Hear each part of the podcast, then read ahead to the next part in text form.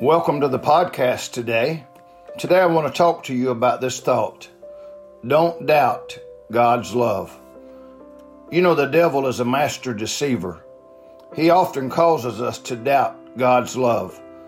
Listen to what God said in the book of Malachi, chapter number 1, verse number 2.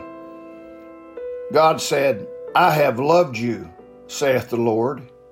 Yet ye say, Wherein hast thou loved us? God told his people that he loved them, yet they doubted his love.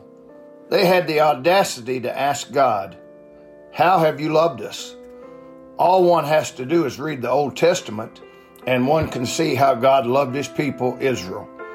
It's evident throughout all the pages and books of the Old Testament, yet they had forgotten God's love and goodness to them.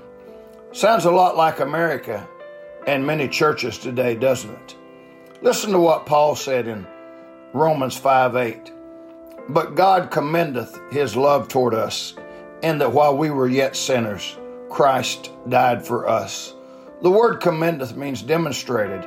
God demonstrated how much he loves us by allowing his only begotten Son to die on the cross of Calvary to pay the sin debt for everyone. All we have to do is accept and believe what Jesus did on the cross to be saved. How can people doubt the love of God when God demonstrated how much He loves us? Yet today, it seems so many doubt the love of God. We question God's love.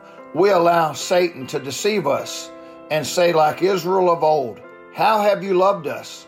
Oh, the sin of doubting God's love. Please settle it in your heart today that God loves you. And don't let the devil or anything, situations or circumstances, cause you to doubt the love of God. May God bless you.